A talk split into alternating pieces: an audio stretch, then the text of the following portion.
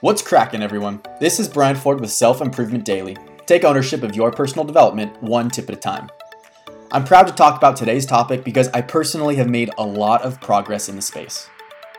According to the Myers Briggs personality test, I am an ESFJ, which is a consul. This basically means, and I paraphrase from the website, that I do my best to make sure everyone is happy. As you could imagine, it's important that consuls are well liked, and this is something I struggled with for a long time. But it took me a few years and some major realizations for me to overcome this feeling, and today, I want to share a bit about what that process is like. The first thing I had to realize some people just don't mix, and it's no fault of your own. People aren't always compatible, and it's important to accept that. Second, when thinking about the opinions of others, think hard about if that person's approval is something that is really important to you.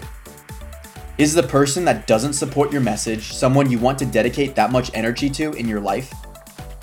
And last, what is most important is that you like you.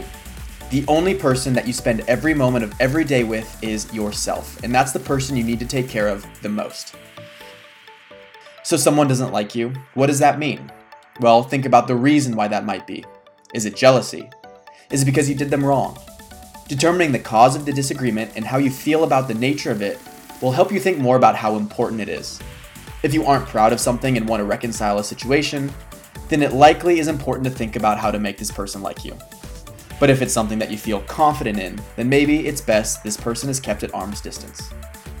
And just remember, at the core of it all, not everyone needs to like you. Thanks for listening, and tune in next time to Self Improvement Daily.